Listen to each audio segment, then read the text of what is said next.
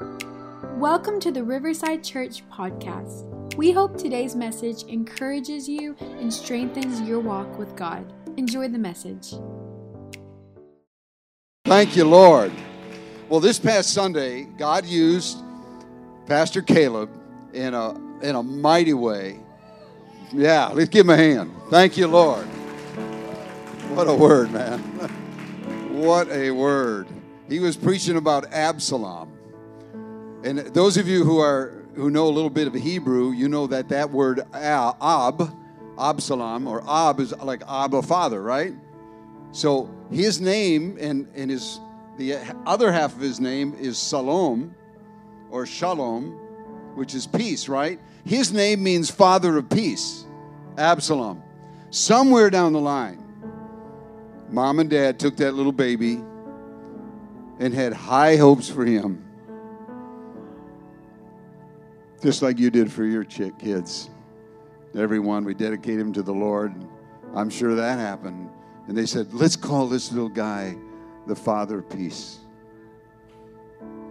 Isn't it tragically ironic that he ended up being like one of the biggest troublemakers of all time? oh, Lord, help us. this prince ended up being not only a disgrace to himself, but his mother his father, his city, his nation, and really to the whole world. And frankly, it's kind of embarrassing when you read the Bible and have to come across a guy like this, but the Bible doesn't pull any punches. It tells you just the way it is, just the problems that we face, just what people are like. And you know, after he killed his brother, his half his half brother for raping his full sister. You thought you had family dysfunction, right? This place, these guys were a mess. I think God has that in there for a reason to help us see that our families aren't always perfect, are they? But God can work through the midst of it all and work in our lives. So um, instead of having him brought to justice the way his dad should have. Actually, he should have been put to death according to the law of Moses for taking another man's life.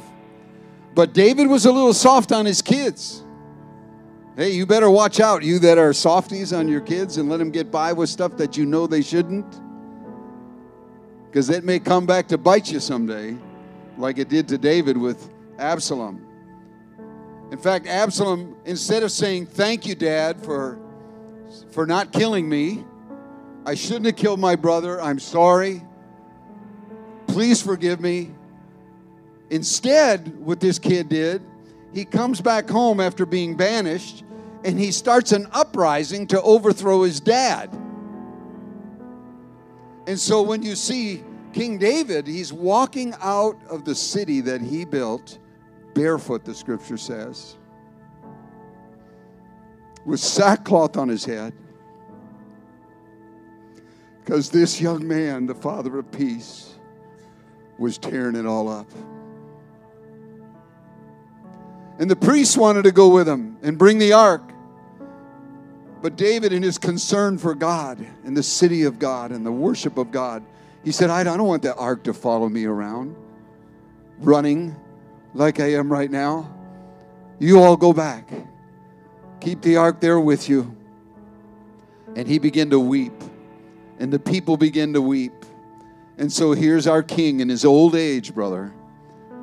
When they should have been taking care of him and should have been honoring him, he's weeping and leaving town in the middle of the night because his son tried to kill him. Let's pray right now, Lord God of heaven. You're here right now. You're going to open our hearts, you're going to open our minds to what's going on in our lives. As we enter into this story, Lord, let it not just be a story, let us be there in the Spirit. In Jesus' name. Let us feel the pain that this father felt. Let us take the warning that's given by this son in the name of Jesus. In fact, y'all, David's experience was so traumatic that night as he was in the darkness and walking away from Jerusalem with just a few people while other people were making fun of him. He wrote a psalm, the third psalm, in fact. And in this third psalm, it was so pensive to him, he put three Selahs in there. And speaking of Selah, Mama Selah is here right now. Let's give a hand to Haley. it's good to see you, sis. And CJ, he isn't getting much sleep lately, but we're glad he's here too, for sure. Praise God. So, uh, this, is, I guess, um, is where you got her name from. And her name in the Hebrew language, Selah, means pause. It's a musical notation. You just have a little interlude. So let you know, maybe the, the guitar was jamming out on a solo right there or something, but no, it was just a pause. So here's the words to the song Psalm 3 Lord, how they have increased to trouble me. Many are they who rise up against me. Many are they who say of me, There is no help for him in God. Did anybody say that about you? Did you ever feel that way? We'll pause right here. Think about it. You're not the only one. But you, O Lord, are a shield for me, my glory, and the one who lifts up my head.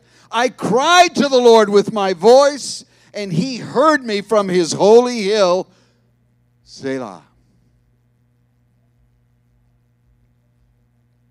I lay down and slept. I awoke, for the Lord sustained me. Can you imagine going through that and sleeping through the night? I will not be afraid of ten thousands of people who have set themselves against me all around. Arise, O Lord, and save me, O my God, for you have struck all my enemies on the cheekbone. You have broken the teeth of the ungodly. Salvation belongs to the Lord. Blessing is upon your people. Selah. Wow. David knew in the midst of all of that trouble that his kid had caused that God was still on the throne. He's still in control. He's not nervous and he's not worried. He's the king. And this is his kingdom. So, in thinking about this shameful kid's life, I, I just feel like Dr. Phil. I really do. I just want to sit down and tell him stuff. How many of you know who Dr. Phil is? You know that famous TV psychologist? He says things to people that I want to say. well, here's my chance. So the title of my message is going to be Woulda, Coulda, Shouldas for a Wannabe King. Yeah. Yeah, and I'm going to put on the Dr. Dr. Phil talk. My first talk with Absalom would go something like this. If you're really inspired to be a king of the Hebrews, young man, lewd dude, you woulda, coulda, shoulda read the scriptures that your God gave to the Hebrew people. So, number one, buddy, is read and heed the word of God if you want to be king. Deuteronomy 17, here's what you'd read if you would, would have read it. When you come to the land, Moses said, which the Lord your God is giving you, and possess it and dwell it, and say, I will set a king over me like all the nations that are around me. You shall surely set a king over you, whom the Lord your God chooses. One from among your brethren shall you set as king over you. Also, it shall be when he sits on the throne of his kingdom that, listen to this one, he shall write for himself a copy of this law in a book from the one before the priests and it shall be with him, and he shall read it all the days of his life, that he may learn to fear the Lord his God and be careful to observe all the words of this law.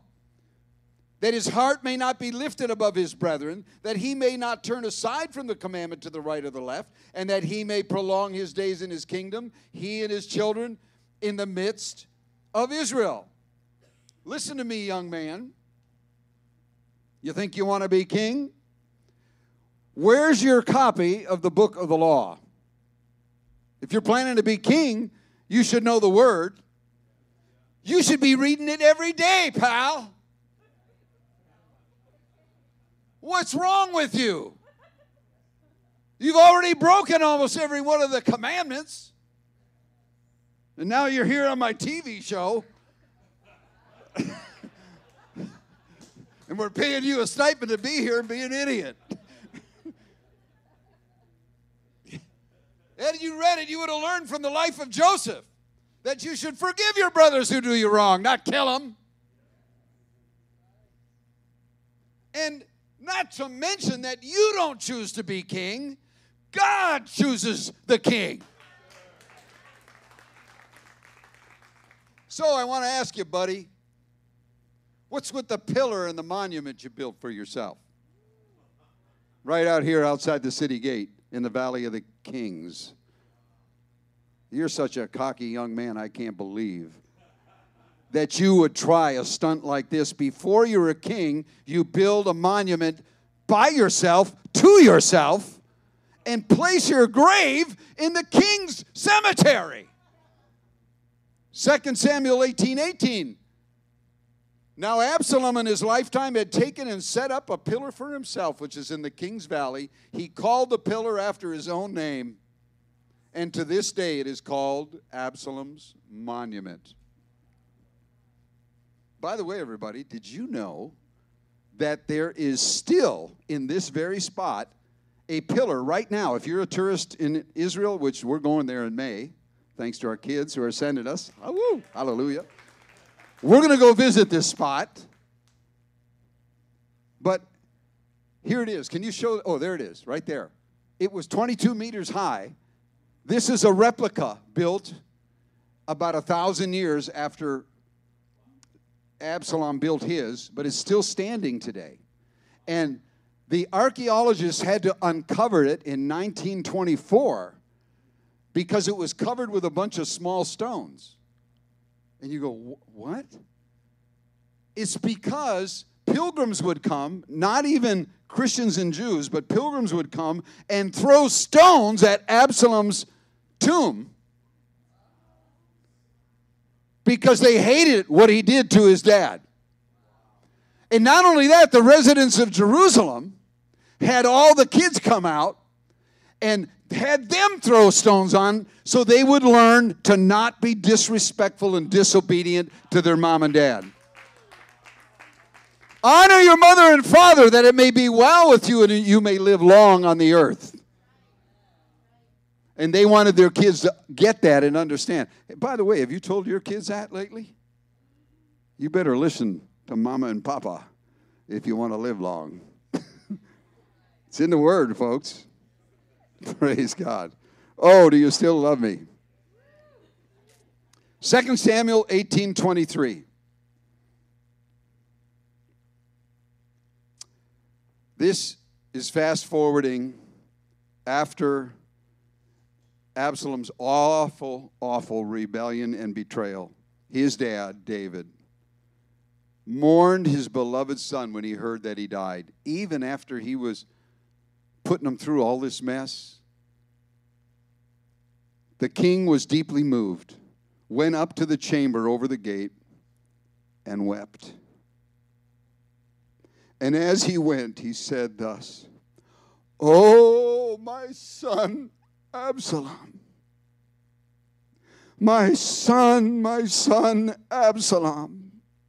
If only I had died in your place. Oh, Absalom, my son, my son. He's crying like some of us have cried because our kids did not live up to their potential. They didn't ever get to that place where they woulda, coulda, shoulda loved the Lord and served the Lord. And instead, they ruined their life. And part of the reason David wept, I'm sure, was because he knew that he was a bad example. Absalom knew he was a murderer and he had sex illegally. And so he, he was struggling with how do I punish this kid because I'm guilty myself and man I set a bad example. Did any of you ever feel bad about not setting a good example for your children? I have. Wow. Do you have issues with a child or grandchild who's out of control, acting shameful, being horrible like Absalom, and you're not comforting, uh, you're not correcting them, you're comforting them instead and trying to make them feel like they're okay. How about you, Grandma and Grandpa? I'm one of them too, you know. I'm actually a great granddad now. Boy, those, those little grandkids get right next to you. But I'm going to tell you what, if they do wrong, they're not going to get by with me. oh, yeah, some of you are smiling. You know you're not. You know what that rascal did, Absalom, after he he killed his brother? He runs off to grandpa on his mother's side, the king of Geshur, right? And grandpa welcomes him in and lets him stay there for three years. Oh, pal, you know, I don't blame you, man. Oh, man, I feel sorry for you. Yeah, you're in that weird kingdom, you know, come live with me. Whatever. Instead of telling him, look, buddy, you killed your brother. I know he shouldn't have raped your sister, but you could have taken him to court and they'd have killed him anyway, so you didn't have to do it. What's wrong with you? Sometimes those grandkids need a good straight talk, right? Do you feel ashamed and guilty because perhaps the way that your kids and grandkids are acting are because of you? If so, I understand. I understand. I've been there. Or are you suffering from the sins of your fathers and grandfathers because the iniquity of them is being visited upon you? It's a, it can be a mess, right? All of this family stuff. That, that's why God's got it in there. But guess what? It doesn't matter if they sin against you or you sin against them. The whole problem is sin, period. It came upon all of us because of one man's disobedience in the Garden of Eden. Every one of us have sinned and fall short of the glory of God. You can try and blame it on someone else if you want grandma, grandpa, great grandpa but it's you, my friend, that needs to repent just like me. We are responsible for our own actions and reactions. We can blame others and our parents and everybody else, but you better not coddle those little kids because they're sinners just like you. oh, as cute as they are. Hmm. Okay, I got to be Dr. Phil again. Okay, Absalom, here's another thing. If you really want to be king, you woulda, shoulda, coulda, not allowed your evil dad to give you an excuse to do the same thing. So, my point to you, young man, is iniquity will visit you, but it doesn't have to stay. Okay, watch this. I'm going to read you something here, Abby. Boy, you pay close attention to God's wording here. Exodus 20. Verse 3 You shall have no other gods before me. You shall not bow down to them nor serve them. For I, the Lord your God, am a jealous God. Let's say it together visiting the iniquity. What's iniquity? Moral evil. Of the fathers upon the children to the third and fourth generations of those who hate me, but showing mercy to thousands, to those who love me and keep my commandments. All right, so I'm praying about all this and I'm saying, Lord, Pastor Caleb just preached about this. Oh my God, David and Solomon, it was the the the generational curse. I'm, I'm there, I'm going, yeah, that's what it is. It's generational curses. That's what I'm going to preach on on Wednesday night. And if and the, all of a sudden, the voice of the Lord came to me and he goes, visiting. And I go, what? He goes, visiting. I go, huh? Visiting. And so I look at it again and I go, oh, you're right. it says visiting the iniquity. It doesn't say cursing, it says visiting. And I go, okay. Well, what about the curses in Deuteronomy 28? And he goes, That was for individual people. If they obeyed, they'd be blessed. And if they disobeyed, they'd be cursed. And yeah, that goes for everybody in every generation. But I feel like the Lord began to explain to me I don't want people saying it's my grandpa's fault that I'm the way I am. It's my grandma's fault that I'm an adulterer because she was. Oh, I can't help myself. It's just, oh, it's just too much because I've inherited this. No, iniquity just was visiting you, and you invited it to stay. Come on, you have a visitor in your house sometimes. It gets pretty late. You got to turn out the light and say goodnight. I'm going to bed. See you, see you later. Don't let them put up their feet and spend the night and stay for a couple of weeks. Goodbye. Good night. You're not welcome here, Mr. Iniquity. You're just visiting.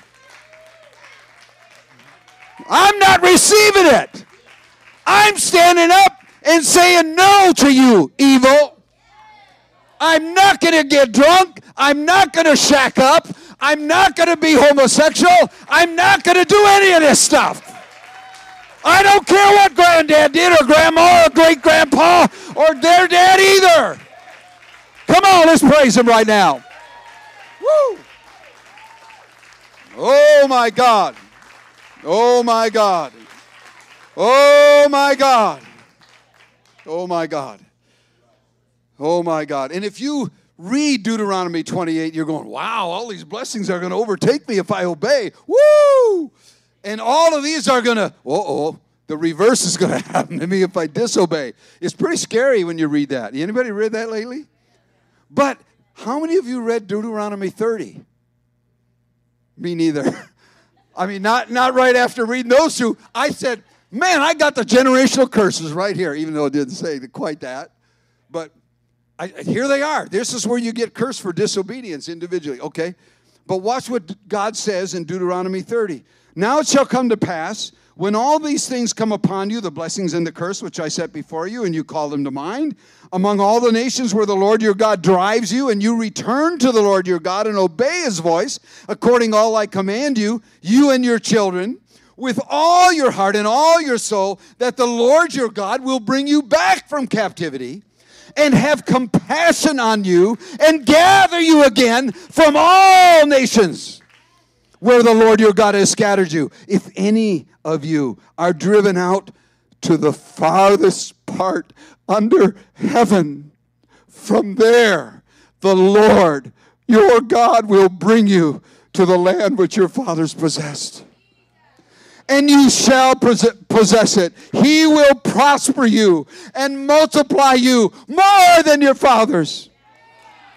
And the Lord will circumcise your heart and your mind and of your descendants to love you, Lord your God, with all your heart and all your soul, that you may live. He'll make you abound in all the work of your hands, in the fruit of your body, in your livestock, in your business, in your school, in everywhere you go. You're going to be blessed.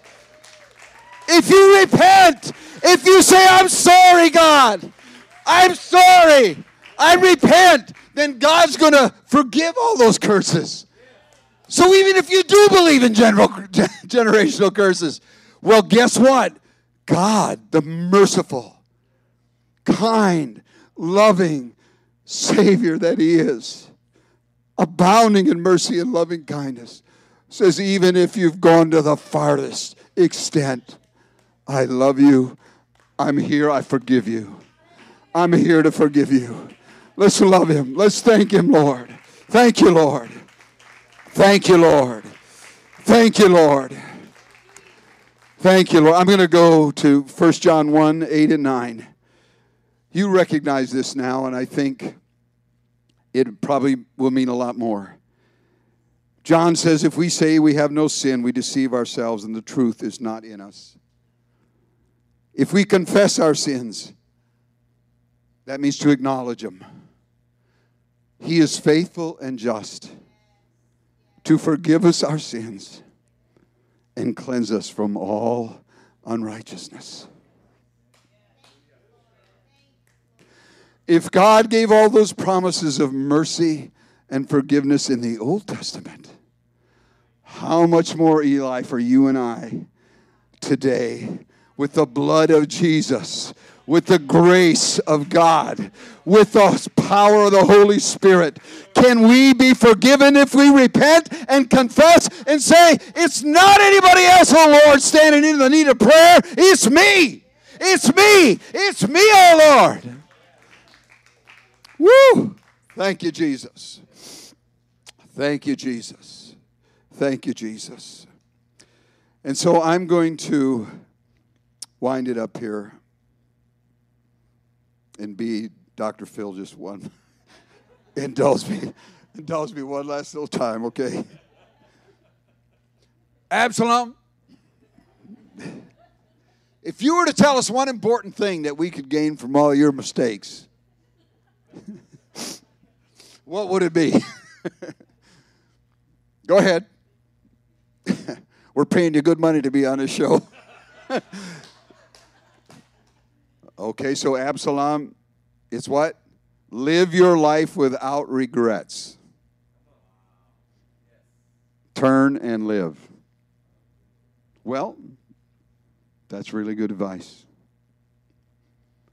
Because we can change our lives, brothers and sisters. We can change our lives we can rise up and say, Enough with the excuses, enough with blaming my forefathers, enough with justifying myself. I repent. I am wrong. You are right. I have sinned. And I'm sorry, Lord. And I hate sin. and I'm not going to do it again. Let's all stand. Let's all stand. Oh, Jesus. Jesus.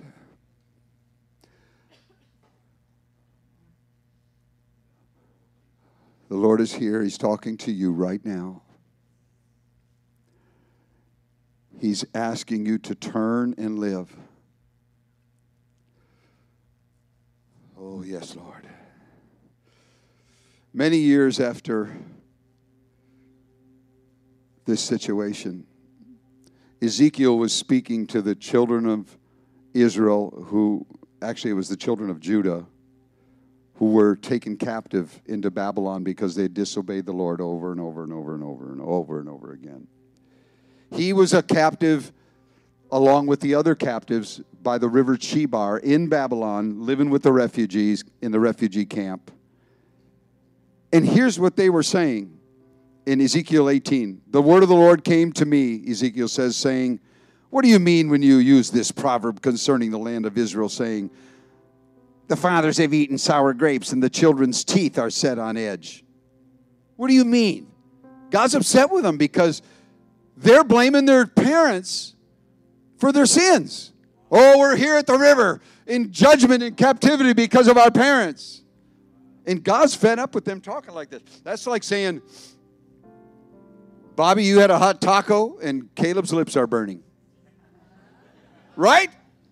It's the same thing. Quit blaming your parents. As I live, says the Lord, you shall no longer use this proverb in Israel.